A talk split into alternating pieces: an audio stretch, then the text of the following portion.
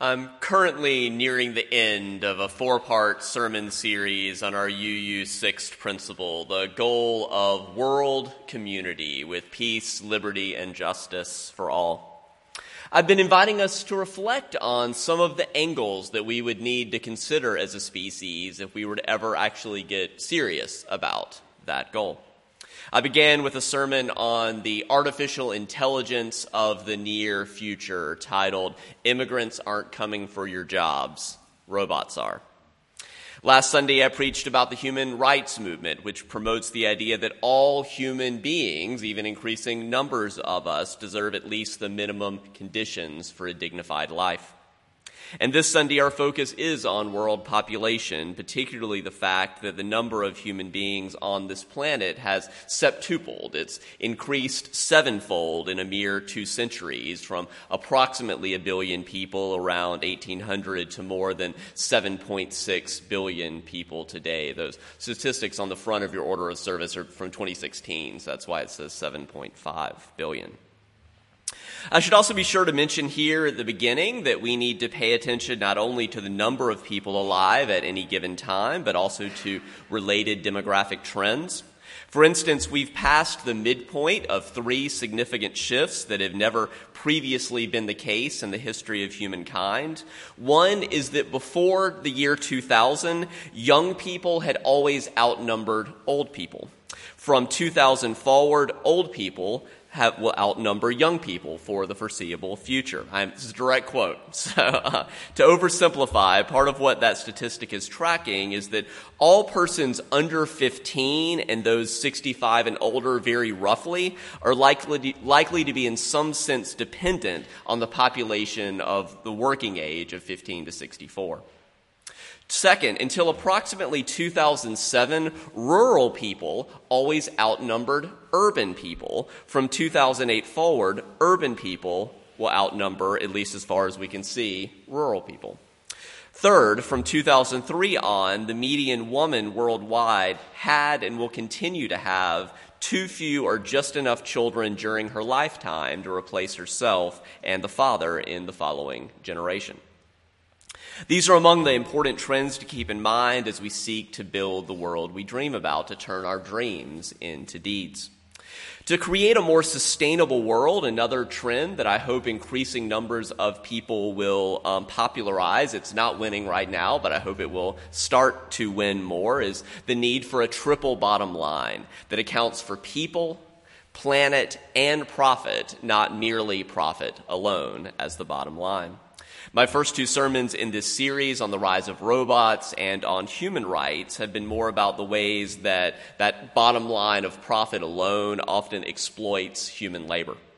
But since today is Earth Day, it's only fair that we consider the related importance of the environment in that triple formulation of people, planet, and profit. And whenever I reflect on the relationship of people and planet, I'm often reminded of a New Yorker cartoon that was first published more than a decade ago. It shows a view from space and an anthropomorphized Earth, that is, an Earth depicted ha- looking human like, having a face, uh, two ears, uh, two eyes, and a mouth. And Earth, this anthropomorphized Earth with a face, is looking up at the planet Saturn, who, in addition to a ring, has a little doctor's. Uh, has been adjusted to have kind of a doctor's um, mirror, head mirror. Uh, the caption has Dr. Saturn diagnosing the problem of the ailing Earth. Dr. Saturn says, I'm afraid you have humans. this cartoon satire a warning, visualizes a warning first made years ago by the late Julian Huxley, a British evolutionary biologist who said that man will turn into a cancer on this planet. Now, that's a harsh evaluation, but the, uh, if you consider the upward slope of the population size in the graph printed in your order of service under the sermon title, uh, this now marks the dubious honor of me having two exponentially increasing line graphs in an order of service in less than a month. Uh, but if you pay attention to that sloping line of population size, you'll see that to Dr. Huxley, that increase in human population, it began to look like metastasizing cells threatening to overtake a vulnerable host, which in this case, the host is this planet on which we find ourselves. Have any of you been watching um, Planet Earth 2 on Netflix? It's pretty incredible. Or some of you may have seen Planet Earth 1 the first time around. Uh, uh, but our collective actions have put this incredible planet that we find ourselves on in jeopardy.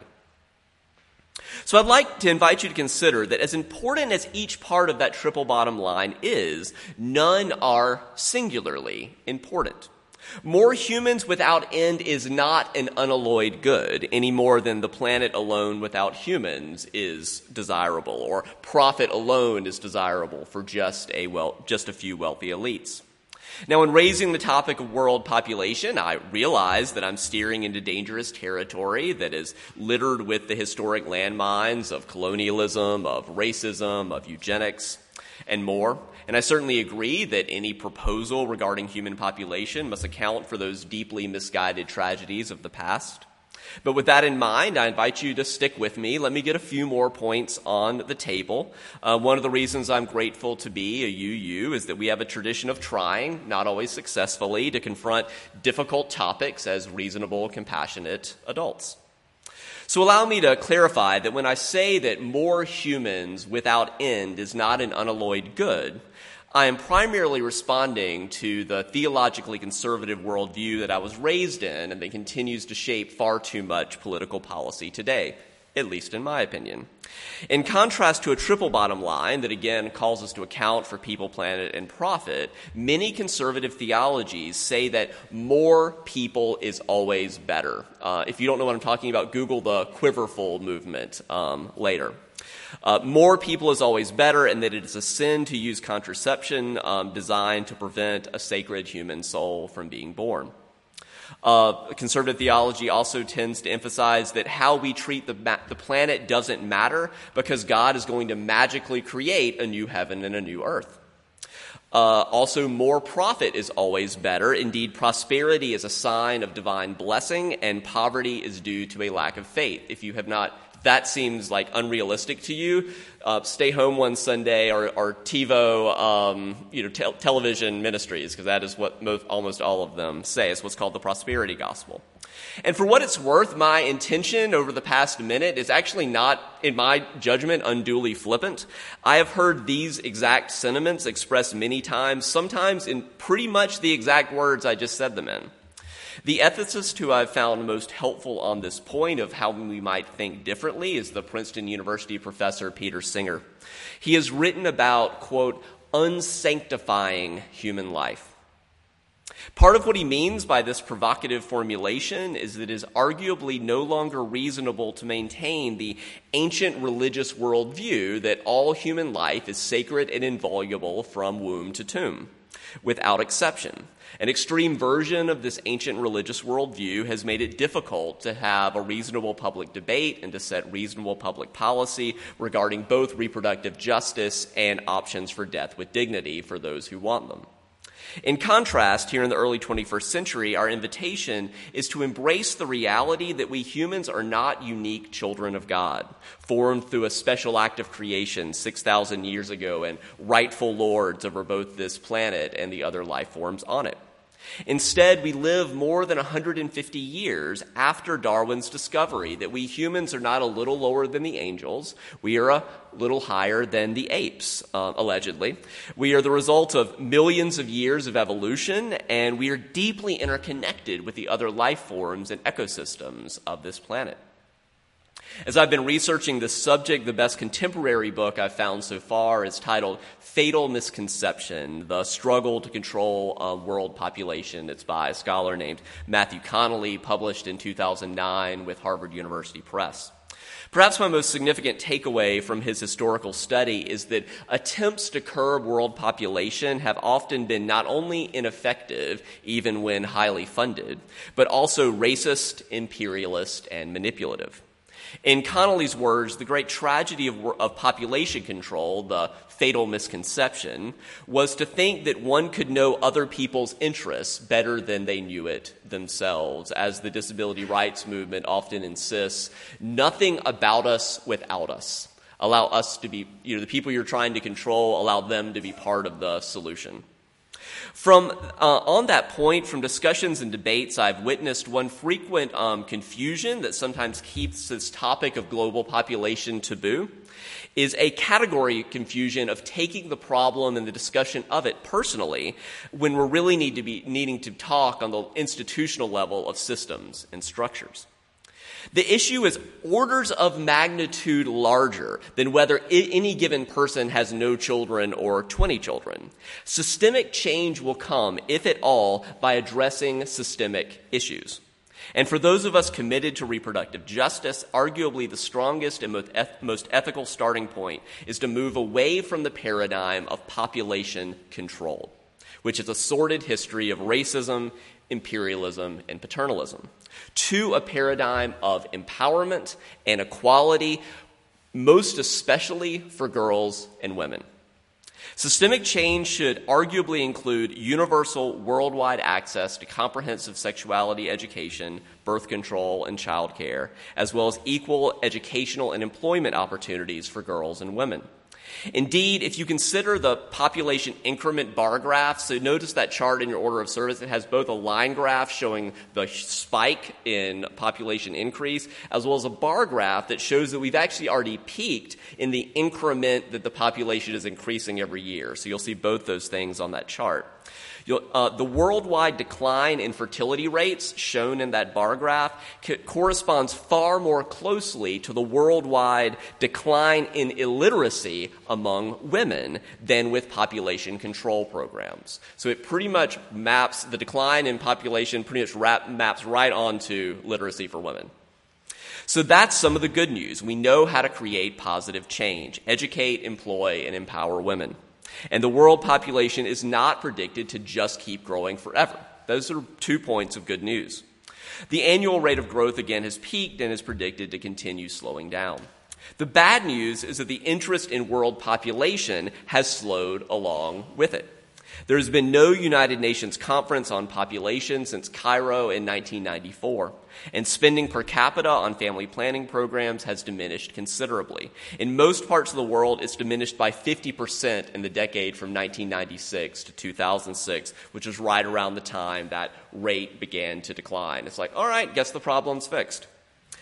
Uh, the United Nations median projection for global population, so there's the median and then there's the high end and the low end, is that it will peak around 10 billion. But it, is it wise to accept 10 billion people in global population as the new normal? After all, a mere 150,000 years ago, there were about 1 million, not billion, just you know, uh, 1 million humans alive on planet Earth. And whereas our semi nomadic hunter gatherer ancestors had a relatively negligible impact on this planet, especially since the 19th century Industrial Revolution, the high impact consumerist lifestyle of increasing numbers of humans is causing climate change at an unprecedented level. Indeed, we may be hurtling toward a potential sixth extinction here on Earth. We know there have been five previous mass extinctions on this planet, and we ignore the possibilities of a sixth one only at our peril, or the peril of our grandchildren, as you spoke about so powerfully earlier, Kathleen. Uh, climate change deniers may feel like only people and profit matter, but the contemporary environmental um, prophet Wendell Berry puts it this way. Whether we and our politicians know it or not, whether we're willing to admit it or not, nature is party to all of our deals and decisions. She has more votes, a longer memory, and a sterner sense of justice. People and planet, we're in this together. And as we consider how we humans might decrease our impact on this planet, there are a few additional factors to keep in mind. I should be sure, for example, to emphasize that the equation is not a simple division problem, if you, as it's sometimes depicted. So if you think back to basic math, the numerator on top, the denominator on bottom, our situation is not so simplistic as a numerator of fixed planetary resources divided by a denominator of an increasing number of people. If it were that simple, then standards of living would decrease in direct proportion to increases in population. But techno utopians who think that technology will save us remind us that over the past few centuries, the human capacity to innovate has in many surprising ways been able to keep pace with increasing numbers of new mouths to feed. That's a way of saying that Malthus wasn't totally right. Those of you who know that Thomas Malthus, you know, back with the Industrial Revolution said we're going to have this iron law of population and people are just going to be starving. Well, the Industrial Revolution happened. Uh, the problem is that may have been a unique solution that may not be sustainable. But techno utopians hope that the technologies of the future will save us from both poverty and climate change. I've shared some details about those hopes before. You can go back and look in our sermon archives. It was a sermon titled The Earth Challenge. From the opposite perspective, techno utopians sometimes fail to account for the ways that technological advances not only increase standards of living, but also have heavy impacts on this planet. Economists call this an externality, trying to, refusing to factor in the environmental impact. And it's up to us to elect politicians with the courage to force corporations to internalize the environmental responsibility uh, instead of just taking the profit and exploiting the earth. Here's another way of making this point. Not all 7.6 billion of us human beings alive today impact the planet at the same level. The question is not only the average birth rate of a given society, but also what size houses will those children live in? Will they have air conditioning? Will they drive a car? How often are they going to fly in an airplane, etc.? Each new person living a so called Western, Western consumerist lifestyle, and the thing is that consumerist lifestyle is going to be increasingly less Western and more global, uh, will have a much greater impact on the planet than a billion more subsistence farmers, for example, with multiple generations living together under one roof. How many of you have used the um, online ecological footprint calculator? If any of you played around with that, all right, I see a few hands. You can Google ecological footprint calculator later if you'd like. It's a fascinating, if sobering, interactive website created by a team of scientists that invites you to explore how many Earths would it take if everyone were to live my lifestyle. So you endpoint, you know, about 10 questions and it, it tells you. Uh, in the spirit of full disclosure, I've been a vegetarian and occasional vegan since 96. I live in an 1,100 square foot row house. I commute 7.5 miles to work, and I fly in an airplane at least a few hours a year. Along with a few other data points, that means there would need to be at least two Earths for all 7.6 billion people to live my lifestyle. For a few points of comparison, it would take five Earths for everyone to live the lifestyle of the average American. 3.2 Earths for everyone to live the lifestyle of the average German, and about two Earths for the lifestyle of the average citizens of China, South Africa, or Brazil.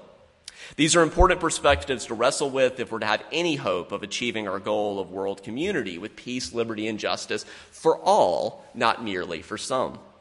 For anyone curious, I did keep playing with my stats to see what it would take to get to one Earth. Uh, one way to get there would be for me to attain at least 80% of my food locally, get rid of my car, and stop flying anywhere by airplane ever. Most of which is not realistic, um, or I don't consider it realistic, right? Uh, given the current logistics of how Frederick is set up. These things that are not conceivable today may become realistic as climate change uh, ramps up. The overall challenge, of course, just increases if 2.4 billion more people are added to uh, the total global population. Now, I don't want to be unduly harsh on our species. From one perspective, we humans are amazing. Uh, we are the products of an evolutionary process, and we have evolved to have the capacity to have a metacognitive awareness of the evolutionary process itself, which the other life forms on this planet do not have. Uh, as the, the, and the strong evolutionary impulse to reproduce is why any of us are here at all. Uh, but for a confluence of reasons, the domestication of fire, the increasingly sophisticated cu- communication potential of our human language, uh, for those and other related reasons, Homo sapiens jumped to the top of the food chain with surprising speed from an evolutionary perspective.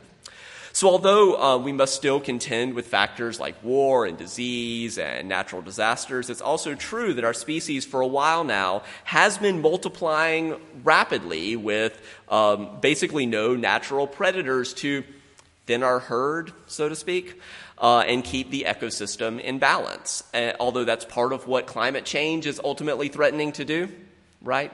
Thin our herd. But for quite a while now, the planet may take care of that if for us if we don't take care of it. But for quite a while now, people and profit have been rocketing upward while attempting to count most of the planet, planetary impact as an externality. So may we each do our part on this Earth Day and beyond, individually and collectively within our spheres of influence, to co create a sustainable future not only for all human beings alive today, but for future generations to come, as well as the multitude of astounding life that is on this beautiful, breathtaking planet that we call home. In that spirit, let's rise and body our spirit and sing together hymn 1064, Blue Boat Home.